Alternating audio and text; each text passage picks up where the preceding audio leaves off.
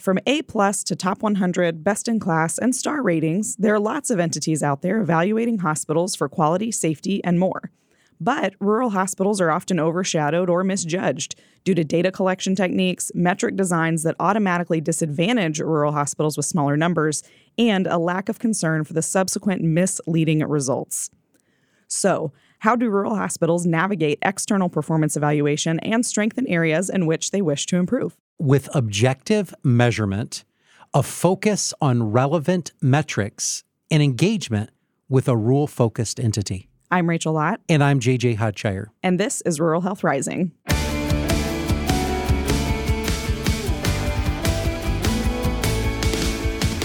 Welcome to episode 70 of Rural Health Rising. I'm JJ Hodshire, President and Chief Executive Officer of Hillsdale Hospital. And I'm Rachel Lott, Director of Marketing and Development. Now, Rachel, we have discussed before the variety of different grades, ratings, measurements, and rankings that are published by external sources to measure hospitals on their quality, their safety, and more. It can be staffing, it can be, you know, the quality of the environment, all of those things. So today we're going to talk with the leader of the foremost evaluation tool for rural hospitals in the country mm-hmm. to go deeper on this very issue.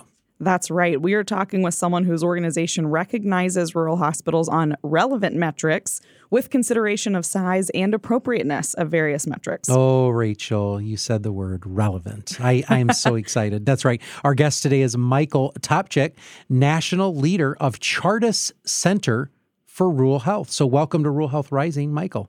Well, it is an absolute pleasure to be with you. And uh, we're going to have some fun talking about rural, one of the hardest words to say in the English language. That's yes, right. That's right. Is. Have you ever seen the episode of Have you ever seen 30 Rock? I was going to bring it up. You're stealing my thunder. The rural juror. you don't know what she's saying until the last five minutes of the episode. Yes. Rurals are JJ, rural. have you seen yes, that? Yes, you told me about that. oh about my it. gosh. I love it every thing. time. Jenna, right? I think of that every time. Yes, Jenna, Jenna, the rural juror. Oh, oh my gosh. Hilarious. Okay. So after that little sidebar, um, to start, Michael, why don't you tell us a little bit about yourself, your background, and your work at the Chartis Center? Well, there's a couple things there. So I live with my partner and uh, 140 pound pure white, looks like a polar bear, Great Pyrenees, and my 30 pound beagle who puts keeps him in line uh, on one of the most windward islands off the coast of Maine. So, uh, oh, wow. I, I got here today by boat because it only takes 30 minutes, but by, by car, uh, it takes an hour and 30 minutes. I'm jealous already. I'm jealous already. to, t- talk to me in the winter. Oh, true. Disregard last. right. Disregard last statement.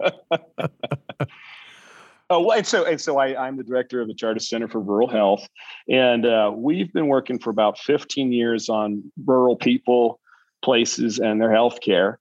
And we're going to have a lot of fun talking about some of that today. Um, for about 10 years, really focused on on what I would call a longitudinal study. There's been additions, but very few subtractions to that study. Mm-hmm. And I think it's what's allowed us to become recognized as a, a resource to help folks understand what I would call the state of the state of rural healthcare, which mm-hmm. I'm sorry mm-hmm. to say at the beginning of this conversation is frankly deteriorating. Um, we've seen a mm-hmm. spate of hospital closures, we've seen service lines lost.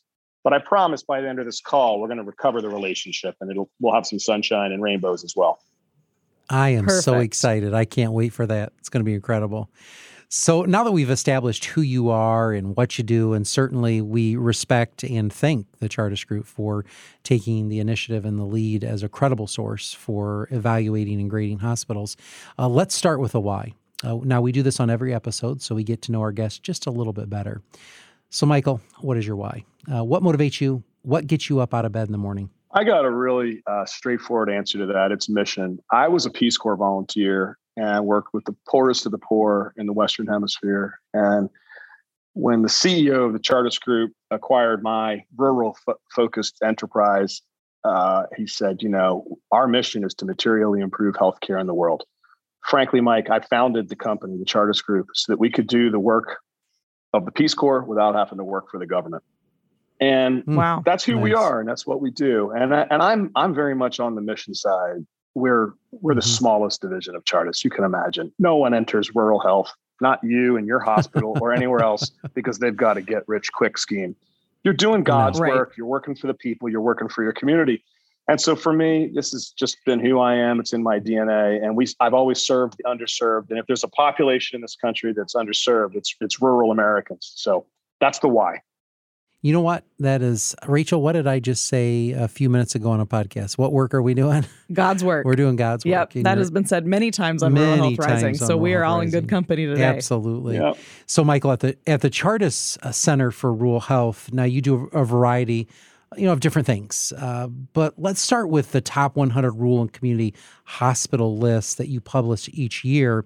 How is this list created, and what makes it different from other measurements or evaluations or ranking systems that are out there? This is going to be a fun forward and backwards conversation because it was never intended to Good. be that. Um, we had a long standing history of working with small rural hospitals and networks of hospitals. I imagine we'll get into that. Mm-hmm to help them all get together and find those rural relevant measures you were talking about. Because I'll never mm-hmm. forget working with about 20 Texas hospitals. What is the average time to admission in the emergency department to an inpatient mm-hmm. setting in a rural? And you know, anything published out there was just a bunch of junk. It was all based on Columbia Presbyterian, you know, Houston Methodist, and you know, all the big boys out there. And so we really had a lot of fun establishing actually the first rural relevant benchmarks in the country. We were really proud to be part of working with the federal government to establish those for a program called MBQIP, Medicare Beneficiary Quality Improvement uh, Program, and, and, others, many others. Um, and, and lots of great partners out there. Uh, we're, we're, we're, incredibly proud to have partnered with all of the flex monitoring team uh, groups, et cetera. And so um, the, the top 100 was kind of an accident and one of our most delightful parts of our work that we do each year because uh, boy doesn't good news travel fast? Mm-hmm. and sure does. and couldn't yeah and couldn't we all use a little bit of it? Amen because, right. Yeah because out there right now there's a lot of really hard news in rural america and in rural healthcare. So the top 100 was just an accident but i will tell you this. Hmm that over we're going into year 13 february will be the 13th annual release. Wow It's Congrats. been this, thank you. This has been vetted by uh, associations by state networks by government by accountants mm-hmm. by hospital ceos and executives such as yourself. And i think the reason it stuck is that it wasn't a popularity contest. It was rural relevant True. first it was right. the data science that we we had really strong data scientists on our team that could help us really come up with measures that didn't double count or undercount, and it was objective.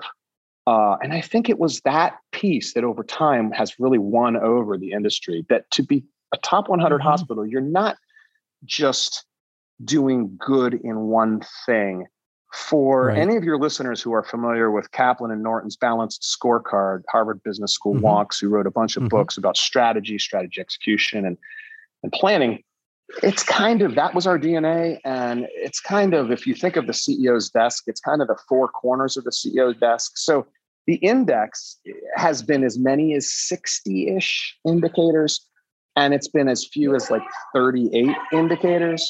And what we see is that uh, as as CMS um, retires uh, indicators, uh, we retire indicators. As they add indicators, we add indicators. But we always put it through a very rigorous process with our data scientists to make sure that we don't make a mistake in double counting something or, or, or what have you.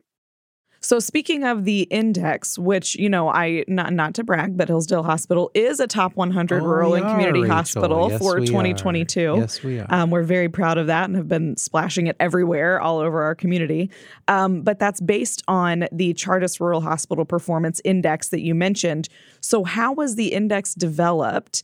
Mm-hmm. How long have you been using it? And what specific data is used for each of the eight performance areas? Because as you mentioned, it's objective. One of the things we like about it is that we don't do anything to end up on the list. You're pulling all of that data yeah. independently, so it doesn't create work on the part of the rural hospitals to potentially qualify for that recognition. So, can you tell us a little bit more about that?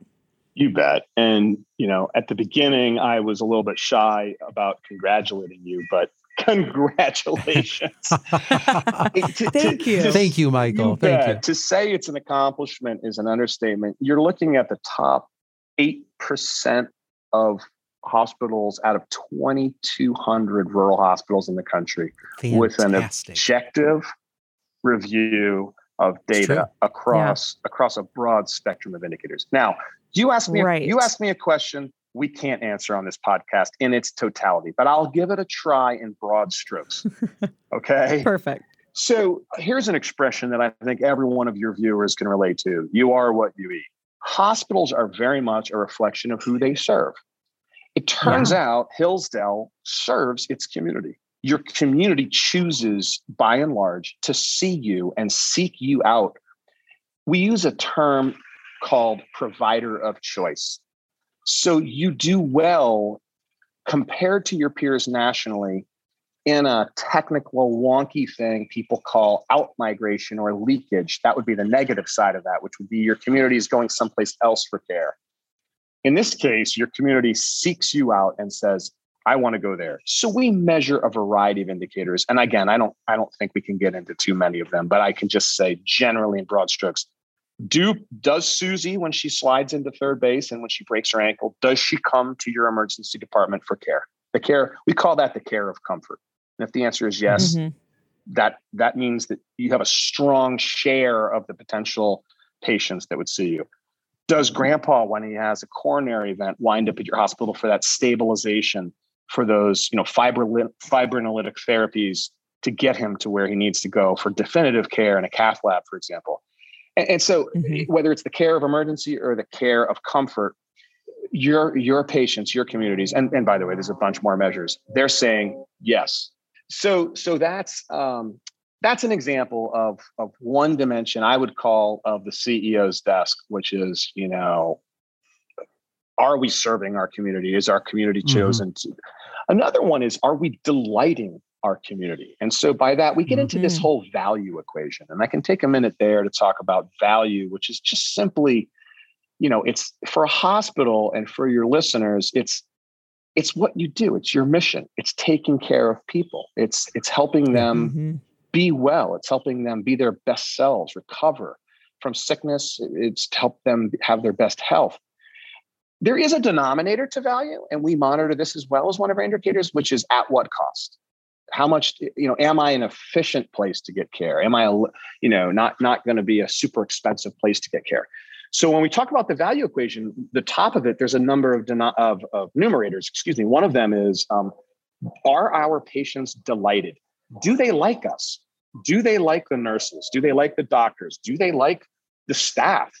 And and through this, this is all called patient satisfaction, and there are surveys. And and so we'll get into this in quality of in a little bit more detail in just a second. But you can sort of say, yeah, we seem to do pretty well. But what we do at the Chartis Center for Rural Health, at the Chartis Group, is we say your raw score, whatever it is, how does that actually stack up to other rural hospitals in your in your state, and how does it stack up to other rural hospitals nationally? I will tell you, it's been tough for a lot of hospitals to catch up with the South with that good old Southern hospitality. Y'all come back now, you hear? and what Well, I'm from Texas, so I know exactly what you're talking about. Apple pie, apple and, pies, and, and, and I'll tell you, friendliness. this is a this is a little known fact. This is where rural hospitals outshine their larger urban peers. You know why?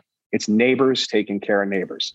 care of neighbors. It's Yep. a it's a neighbor Yeah. from your church or from the supermarket. It's taking care of you, yep. and that makes us rural healthcare providers shine. Now, the South That's the. South was the shining star of customer service because of y'all come back now you hear. But I'll tell you, everywhere in the nation, everyone's been competing on that. And, and I, I see it being much more equalized now. So that's an example. I'll give you one more, uh, and it'll have maybe just a couple examples. I was an EMT. I rode on an ambulance for about a decade, and um, you know, time to ECG was a measure that has been re- retired. But we all know minutes mean muscle, right? The more minutes in a heart attack, the more muscle that's going to deteriorate. Also, brain, right? Mhm. And so there Mhm. was a Mhm. standard, which was 10 minutes to ECG. Well, on my ambulance crew, we were doing leads on the pavement. So that we knew where we needed to go when. Right there. And that's right that's there. catching yeah. up nationally, right? I mean, that's starting to become Yeah. more of a pattern.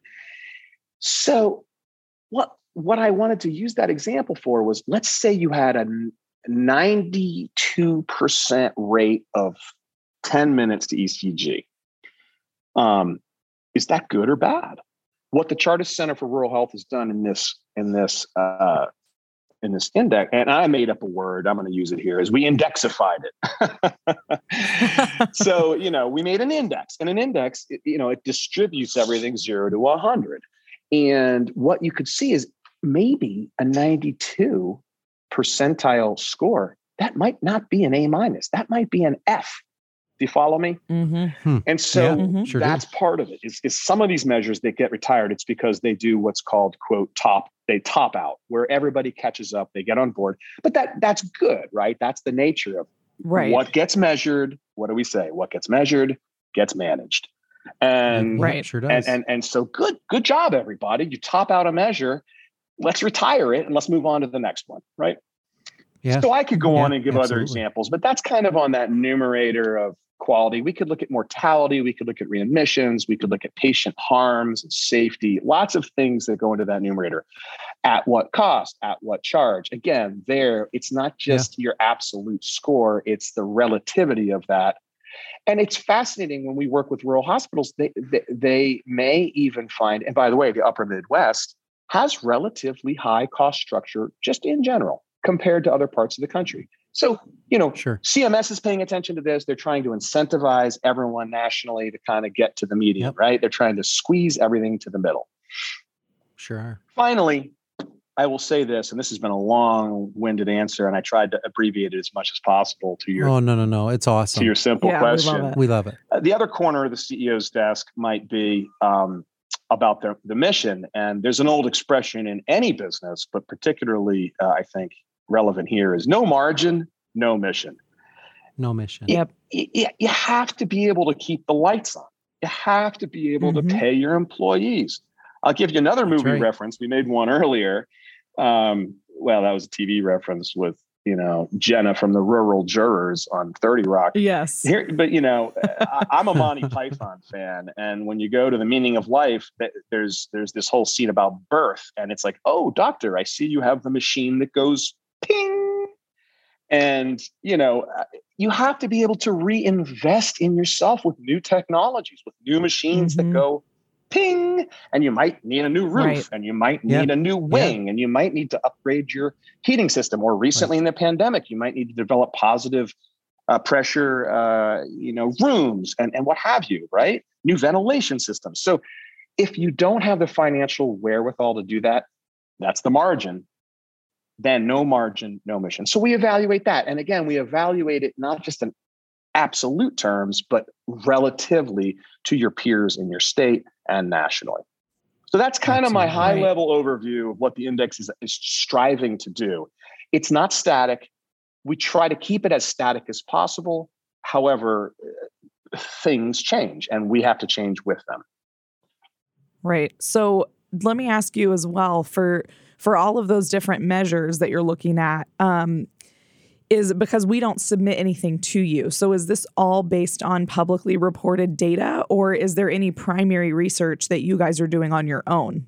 Um, mostly column A, like almost entirely, it's publicly available. Okay. We just, Mhm. you know, this reminds me of I'm You have to gather it up from a ton of different sources, right? Right. And I'm a big DIY guy. I could build a house, I could build a boat, but I choose to hire the guys to come in and drywall because they're really good at it. They come in and they do it fast. We kind of think of ourselves as the data drywallers. We're really, really Mhm. good with data science.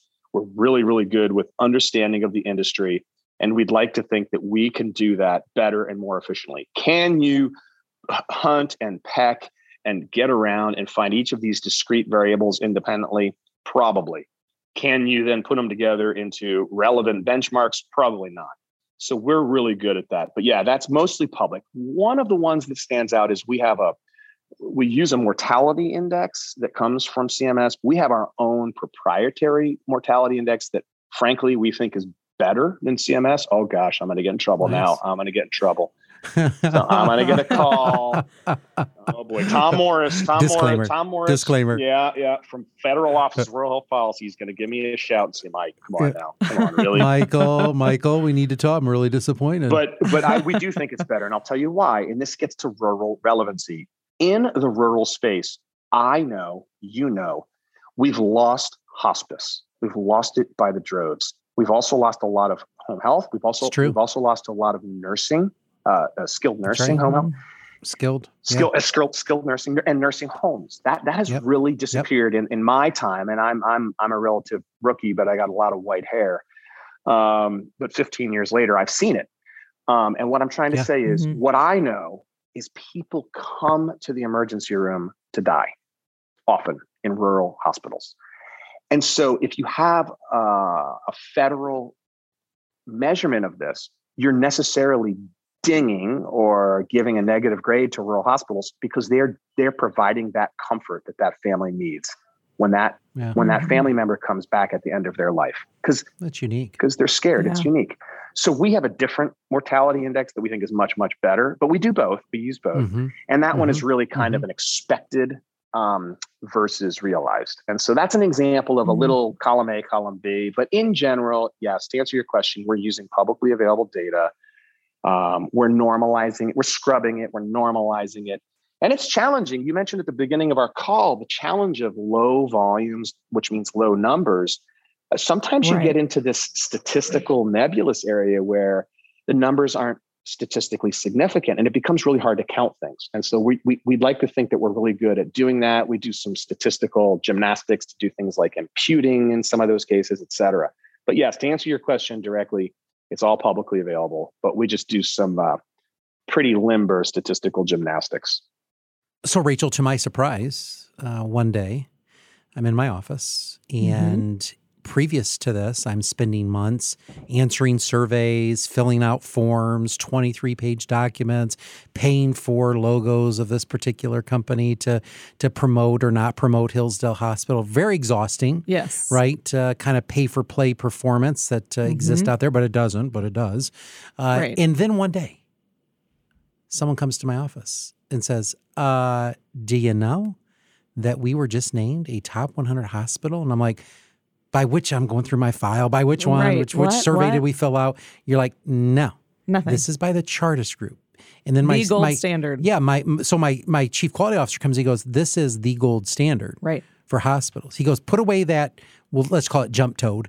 Put away that jump toad and put away this here and put away that there because this is the standard by which you should really be worried by. And I called my my previous boss, the former CEO of the hospital. I'm like, dude, guess what? You know, we just made Chartis 100. He goes, oh my, that's pretty significant accomplishment. Right. And so for me, you know, it warms my heart to hear that Hillsdale Hospital did not engage in a survey. No, We did not write a check no. Right. to get your logo to get to your have logo permission to, to get your communicate permission to about the fact that we were recognized. In fact, we've got a billboard up around the county that says Chartis Group, Top 100 Hospital. Uh, and that did not come to us because we solicited it. Right. Correct? I've just got one bone to pick with y'all. How come you don't take a Okay. picture of that and send it to me?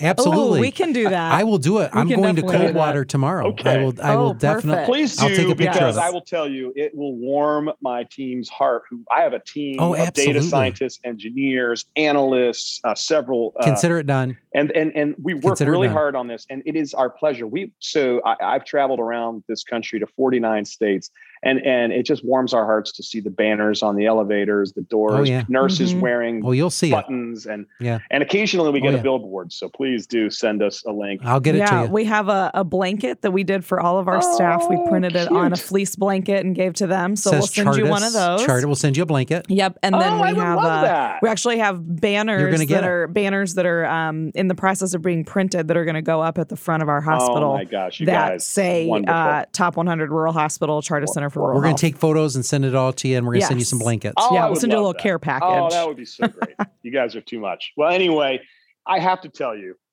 again, it was never intended. It has been the great pleasure of my professional career that this by accident thing has taken off and turned into this 13 year, and it's going to keep going. I know, even probably beyond when I'm gone. It has become a standard. I appreciate you saying that. We hear it from industry leaders uh, at a national level, at a regional level, associations, and we certainly hear it from local executives who strive to be the best. And congratulations mm-hmm. to you for yeah. being in the absolute elite of rural hospitals in the country. It's a wonderful achievement, Thank and you. you deserve all the credit. Your team deserves all the credit. Your board and your community should be very, very proud. Thank, Thank you, you so very much. much. Thank you. So, at the Chartis Center for Rural Health, you also help to support rural hospitals that want to improve uh, their quality, measure their performance more in depth, and shape their strategy and operations. So, kind of taking that information that you gather with the index and then using that uh, within their organizations, but you support them in doing that. So, what are some of those services? What are some of the ways that you do that work with rural hospitals? Well, I appreciate you asking that. Um, frankly, I think most of the work we do is about you, and it's not about us. But I'll be very brief. Um, we oftentimes are asked, "Okay, so here's some data." I like to get to the point where, with an executive, with an executive team, a leadership team, with maybe a board team, we can then start to ask, "What are the really important questions that come out of this?" And then, frankly, what do we do about it? Right? It, that's mm-hmm. that's where the rubber meets the road. What do we do about it? Right. And we we know rural, and we've got a small but mighty team, and so we we we try to lend a hand where we can. We we're not all things to, to everybody, but you know we we lend a hand uh, in performance improvement um, and facilitating those discussions and doing strategic planning and and and and working through how we can you know become the best that we can be. Um, and a bunch of other stuff. But it, again, mm-hmm. it's not it's not about us; it's about you guys. But needless to say, we're a consulting group. We're a management consulting right. group, so uh, we we support hospitals in myriad ways. But um, in general, it's to help them be their best selves.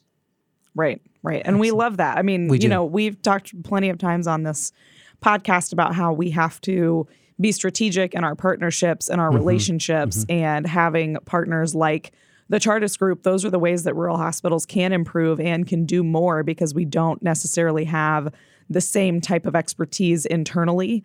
Um, and you know that is so important to have those those out there you know, and, and, available. And Rachel, they they don't have an agenda. The Chartis Group, right? You know, they don't have a gotcha moment. You know, and it's that's what's incredible for me is mm-hmm. just really when you think about the word partnership you know you think about okay what's what's mutually benefiting both parties right and to be promoted not because of pay for play or any of those, but be promoted because of what you're doing, right? And to be recognized for that, that that's been incredible. So, Michael, I, I want to zoom out a little bit uh, from just measuring individual hospitals, you know, and talk about the broader needs of rural health in our country. And it's a passion of ours, Rachel and myself, mm-hmm. because we started Rural Health Rising, a national podcast, to bring attention to the alarming statistical uh, analysis of what has happened to rural hospitals in America since 2010, and that is yeah. nearly 140 closures. More than now well, nearly. Are yeah? Are we over 140? I think there's it's one. It's between. It's hard to keep track yeah, of now. Yeah, I'm hearing it's 138 maybe to 140, but Yes. Regardless, it's a huge number. Yes, it's because too many. every hospital closure equals devastation for the local economy, mm-hmm. loss of jobs, but even beyond that, it's lack of healthcare access and poor healthcare outcomes right. as a result of those closures. So, Michael, you know, as we look at the broader needs of healthcare in the country, we're gonna we're gonna kind of get on a little soapbox here, maybe. You have done a tremendous amount of work both establishing and supporting rural health networks, including development of additional funding sources, and you do that through partnerships and even grants. Can you tell us more about this great work that you're engaged in beyond just the measurement tool? You know, what makes development of rural health networks so important, and how does that relate to the funding opportunities then? I, lo- I love the question. Um, I think you know necessity is the mother of invention.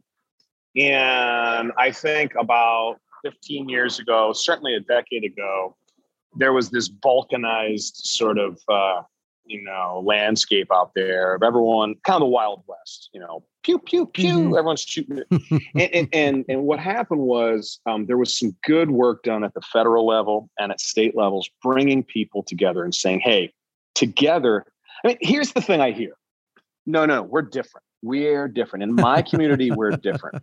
And, Super and, and special actually, snowflake is how I like to yeah, refer to that. Exactly. we're different here, Michael. You just have to understand us. We've always done it this the way. The rules don't apply Michael, to us. we've always done it this we're way. Special. I, I do need to know, and I do love to hear those stories. What I say to uh, folks around the country is that is true. You are different. Every everybody is different. Everybody is unique. But I had an old biology teacher said, Mike, there's two kinds of people in this world. There's lumpers and there's splitters. And while we can split apart our differences, as a group, if we band together in rural, we're stronger, mm-hmm. we're more powerful. And we That's have right. more similarities than we do have differences. Yes, we're all right. different. Yes, we're all unique. But guess what? We have similar challenges in staffing and recruiting. We have That's these right. low volumes. We want to maintain OB if we can. We want to be yep. able to deliver those babies, but it's hard. How are we going to do it? How are we going to leverage telemedicine? How are we going to afford the new machine that goes ping? So mm-hmm. there's a lot that we share in common in our DNA. And, and what I try to tell people is I respect and admire your unique, unique community and, and needs. Yeah but as a group we're the same. So so networking was your question. And I think what the feds realized, what the states realized, and, and in our practice, what we realized was rural has an advantage that urban doesn't, which is urban folks, they're fighting tooth and nail, they're competing. Hmm. by yes. our by our if if I may, our manifest destiny, yeah. that gave us geographic dispersion you know the hill-burton act you know created a new landscape you know post world war ii where we had a county-based health system essentially and and frankly, in most counties, there was a hospital, not all, but in there most. was. Yeah. And right. that really set us up in this case for success in as much as one county is not too likely to be super competitive with another, and certainly not with the county, you know, two hours to three hours away. And right. even if those hospitals were affiliated with health systems and those health systems might be competitors, we're pretty good at facilitating a process whereby they could get together and collaborate. So we don't look at competitors, we look at comparators. And I think that's the heart and soul of network collaboration. And I'll tell you what we're going for. What we're going for is that we are more alike than we are different. And as such, we can look for, eh, you know, a lot, a lot of people use terms like opportunities, they might go so far as to say challenges. Challenges. Somebody might say, oh, there's a problem here. These are all euphemisms for basically, you know, there's there's a lagging performance relative to some sort of standard. And in our case, we use mm-hmm. rural relevant benchmarks. Mm-hmm. So we look for something to turn that around called common win themes. So if we can get a mm. network together and say, all of you are working on your unique projects, but you know, all of you are saying to me the same thing. You're all saying, your nursing communication, your discharge instructions, you mm-hmm. know, uh, your no, the noise in your inpatient unit is high. These are challenges that you're facing. Excuse me, let me use the right phrase. They're opportunities you have. so we then say, well, let's that's common to all of us. So if we could all work on it together, that's a win theme. And what we found Love with it. networks is we can learn from one another. So we like to help facilitate a process whereby we look at all of this, we evaluate it, and we go to the top three hospital teams in any particular area and say, hey, we notice you're really doing much better than your peers. Would you mind being the presenter at the next network meeting? Well, oh, nice. every month, every quarter, every, you know, whatever. And, and then they come and talk about, well, here's what our challenge was. Here's, excuse me, here's what our opportunity was. and then here's what we did. And here were our results. And then people, they learn from that and that they go and visit each other, right? Like a, mm-hmm. a chief nursing mm-hmm. officer might just yeah. get in the car and go visit a peer because it's peer to peer learning, is what it is. And we're just mm-hmm. the facilitators, right? Like we, we have got, we, we, you know, we've got some chops, we've got some expertise, but frankly, what we're here to do is connect the, the, the groups. So that's what I love about networks. I guess is what I would say to answer your question. Is we we really are bringing the folks together so that they can learn from each other and they're local, right? So people really mm-hmm. appreciate, you know, not some national talking head coming in in a bow tie, but um, you know, somebody who they know from you know, maybe, you know, maybe they, they know them, right? Because they went Yeah. to college with them or they're in at least in the same region. And Right. talk to me about what you did. How did you do it? And Yeah. share that. I, I used to be in education and we used to say the best teachers are the best thieves. I think the same thing is true with nurses. The best nurses are the best thieves. They they take the best ideas of what they see from other practitioners. That's But cool. this is the I like biggest. That. This is the biggest challenge, and we we have a practice called um, uh, EPR, external peer review, because if if a physician for accreditation in a rural hospital, especially for Joint Commission accreditation, there are no peers. Rural hospitals just don't Yeah. have peers. So you've No. got you know entire divisions of one. You've got entire. You know what I mean? Like Yeah. your radiology Right. department. You've got a manager and a tech and a. it's Yeah. all one. no, it's and right. so- You're right. Yeah, It's, it's so you really need peers. So we think networks c- create kind of um, a virtual system. It's the kind of thing that in a larger health system is kind of innate. It's kind of natural. But I will tell you, 50% of rural hospitals are independent. And so 50% are affiliated and 50% are independent. And so having those external peers, what a valuable resource for a colleague, right? They don't ha- they don't have a colleague to talk to. Absolutely. Mm-hmm, mm-hmm. Powerful. I mean, I absolutely love common win themes. Yes. Yeah, I wrote that down. I was like, I'm going to use that term. And when you talked about the, um, you know, nurses being the best thieves, I call it R and D, rob and duplicate. Ooh. Find good ideas, there you go. find good ideas, and make them work I for your like it. organization. Yeah. And if you can, make them a little better. I like it. I like Yep. it. it. I've never That's heard that one. I'm Rob and write that one duplicate. down. So we'll we'll each Yes. steal from each other today. Nice. and I stole that from somebody else, by the way. Okay. So, you No, know. of course, of course. So, Michael, as we wrap up, my last question for you is about the, um, you know, the work that the and the research really that you guys have done into the state of rural healthcare in America. So you have been, you know, doing this research for many years, as I understand it. And what have you learned? What have you seen as a result of that research program? And how is the information being used to support rural hospitals? Well, um, it's not my day job, but it is my greatest professional pleasure of anything I've ever done is to get involved in this work because what I have Mhm. found is serving the industry I serve uh, has just been it, it, it has it's, it's been a multitude. It's hard to explain. Mhm. It is wonderful. I get calls from state houses. I get calls from the Senate Finance Committee. I get calls from the House Ways and Means, and they use this data. They use this research. There, there are a lot of people on both sides of the aisle.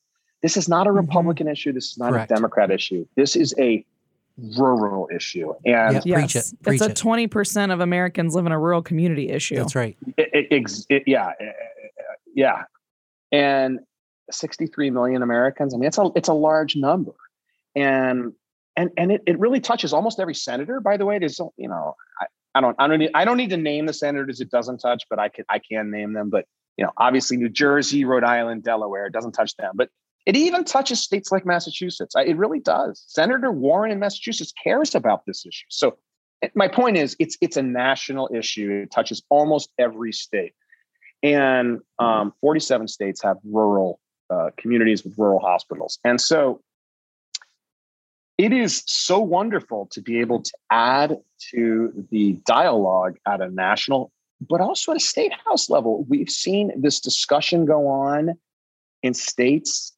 I- mean, it is my great pleasure to help just provide numbers. No, politics here. The data are the data to a Mhm. number of state houses around this country. And we all know red states, blue states. I, I- again, I don't want to get political, but we all know that expanding Medicaid was a, a big problem politically for some state houses. And they Mhm. did it and they expanded it. And I'm really proud of the role we played to give them the numbers. Like, hey, not doing this, you're hurting the people and you're hurting Yeah. the hospitals. Right. So um, that's an example. And, and I could go on and on and on. I will tell you, I will go beyond that. My greatest uh, honor has been to have started a discussion uh, with my team about five years ago and to kind of get ahead of this discussion of health equity and, and frankly, health inequity.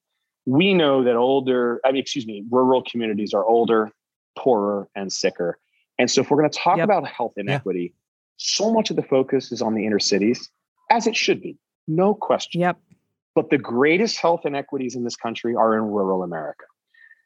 Yes, they are. And Correct. so um, we've really put a focus on this and triangulated uh, an issue. And, and I, I can't get into too much detail without visuals here, but what we found was that those communities that need it the most are also the communities that are getting it the least. I agree. Mm-hmm. Those communities that need it the most are also those communities that are most likely to lose their hospital in our statistical yeah. discussion. Because as I mentioned earlier, our research has pointed out the vulnerability of hospitals to close. Correct. Right.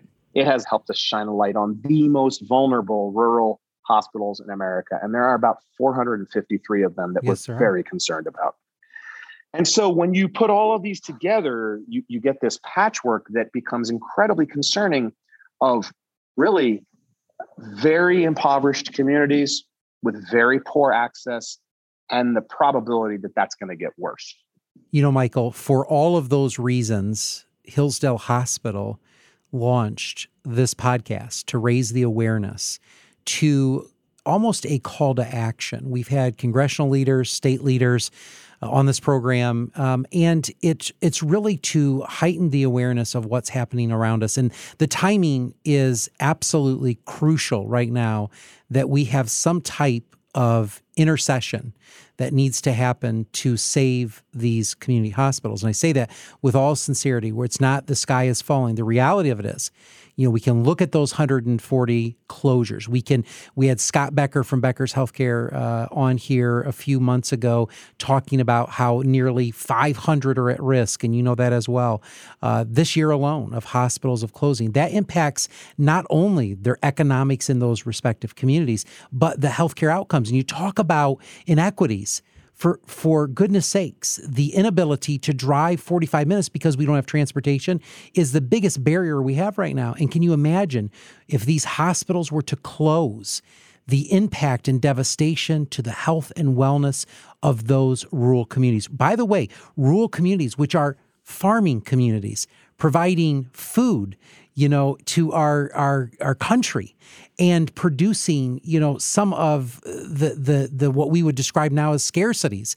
Um, we are living in a time where awareness needs to be heightened for this very issue. And, and it was for those reasons that you just shared with us that we launched the podcast to hold those members of the state and the congressional districts accountable for what is happening in our rural communities and, and the elimination of healthcare centers. And not just because we're trying to protect our jobs, Rachel and I have many opportunities and offers, even outside of healthcare. That's not what this is about.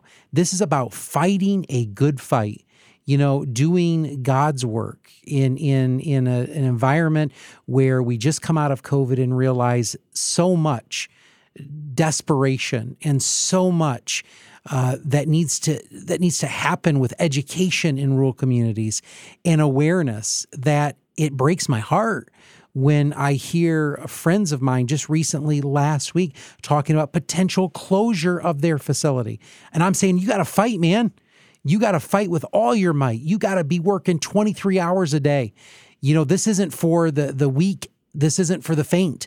Uh, you've got to work hard. And for all of those reasons, you know, we commend Chartis for highlighting recognizing and bringing attention to hospitals who are striving every day and are and are, and are doing it you know with courage and with gusto charging you know hell with a squirt gun as we say it with fire in their belly. You know you are recognizing their efforts and, and it's a proud day that I can drive on many of the major roadways and see Hillsdale Hospital, top 100 hospital, Chartis Group. Uh, and so I well, want I want to thank you, Michael, for that. I want to thank you for well, giving us the you, passion. You've got the shoe on the other foot, JJ. thank you for doing God's work. We're just here. We're the numbers guys, and uh, you know it's great to me to hear this story about how much it's been meaningful to you, your team, and por- most importantly, your team, right? Because they're the ones doing all this work. And then if mm-hmm. it if it impacts your community and helps, that's just gravy. That's just cherry on top. So absolutely fantastic. Absolutely. Well, we want to thank you for that. Oh well, I appreciate it. I appreciate it. Thank you. All right, Michael, before we close, we like to do a fun segment with each of our guests. So we want to know what is your most unique rural experience or one of your favorite memories that is unique to rural life? Well, I'm going to be real brief, but I, I, was choosing between two or three. I mean, carrying a pig on my shoulders, a live pig in the Peace Corps was one, and I got my nickname that way, and that's how I knew I was in on my community. my second one really was uh, I landed in I think Abilene or Amarillo, probably Amarillo, and I had to go all the way up to Ochiltree, Texas, which is right on the Panhandle, all the way up the top of Texas. Yep, that would have been Amarillo. Driving, yeah, and well, and I was two, three hours north of there, driving down this road, and I realized I hadn't seen a car in like two or three hours. and I think we still had tape cassettes back then. And I had a Grateful Dead tape cassette on, and I parked the car and I laid in the middle of the road and listened. And you know, they don't play short songs. I lay, I listened to the entire song as the as the cattle lowed on either side of the road. That's two. Three is uh, you know, I, I said earlier, uh, you know, people talk about rural. They say, "Oh, the middle of nowhere." I'm like, no, you don't understand. Amarillo is the middle of nowhere. we go to the most remote corner Corners of nowhere, kind of like mm-hmm. Sarah Palin. I'm looking at, I'm looking at Russia. Russia. Right. I went up to, uh, I went up to uh, Bottineau, North Dakota, in the northwest corner, and I could see Saskatchewan and Alberta, and the largest fiberglass turtle in America. just saying. well, you've been. I think the, I just gave you three. I just gave you. you did. You've been to the remote corners, and uh, again, thanks for joining us today on Rural Health Rising. We've enjoyed our conversation, and we thank you for the work that the Chartis Group is doing. Thank you both. I really appreciated your time, and uh, I hope that. Uh, you guys keep fighting this good fight because your community needs it and people across the, across the nation need to know. So appreciate you. Next time on Rural Health Rising, we'll have another great conversation with another great guest, so be sure to tune in. And with that, don't forget to subscribe wherever you get your podcasts. And if you like what you hear, leave us a five star review on Apple Podcasts and tell others why they should listen too. Your feedback helps more listeners find Rural Health Rising. And you can now find us on Twitter. I'm at Hillsdale CEO JJ. Rachel is at Rural Health Rach.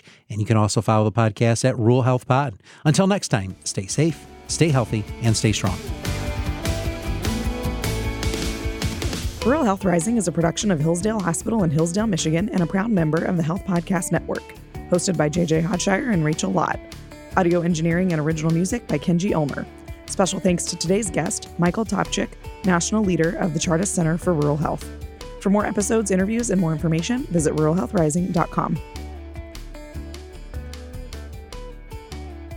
We have a really Maine. Maine is a really small place. It's really small. Mm, mm-hmm. That's and awesome. island life is island life is even smaller. Oh, I'm sure. I bet. That must Don't so ever cool. burn a bridge because you won't get off the island. that is good. I have never heard that one uh-huh. before. I uh-huh. love that. I'm gonna put that one in my pocket. I love a good.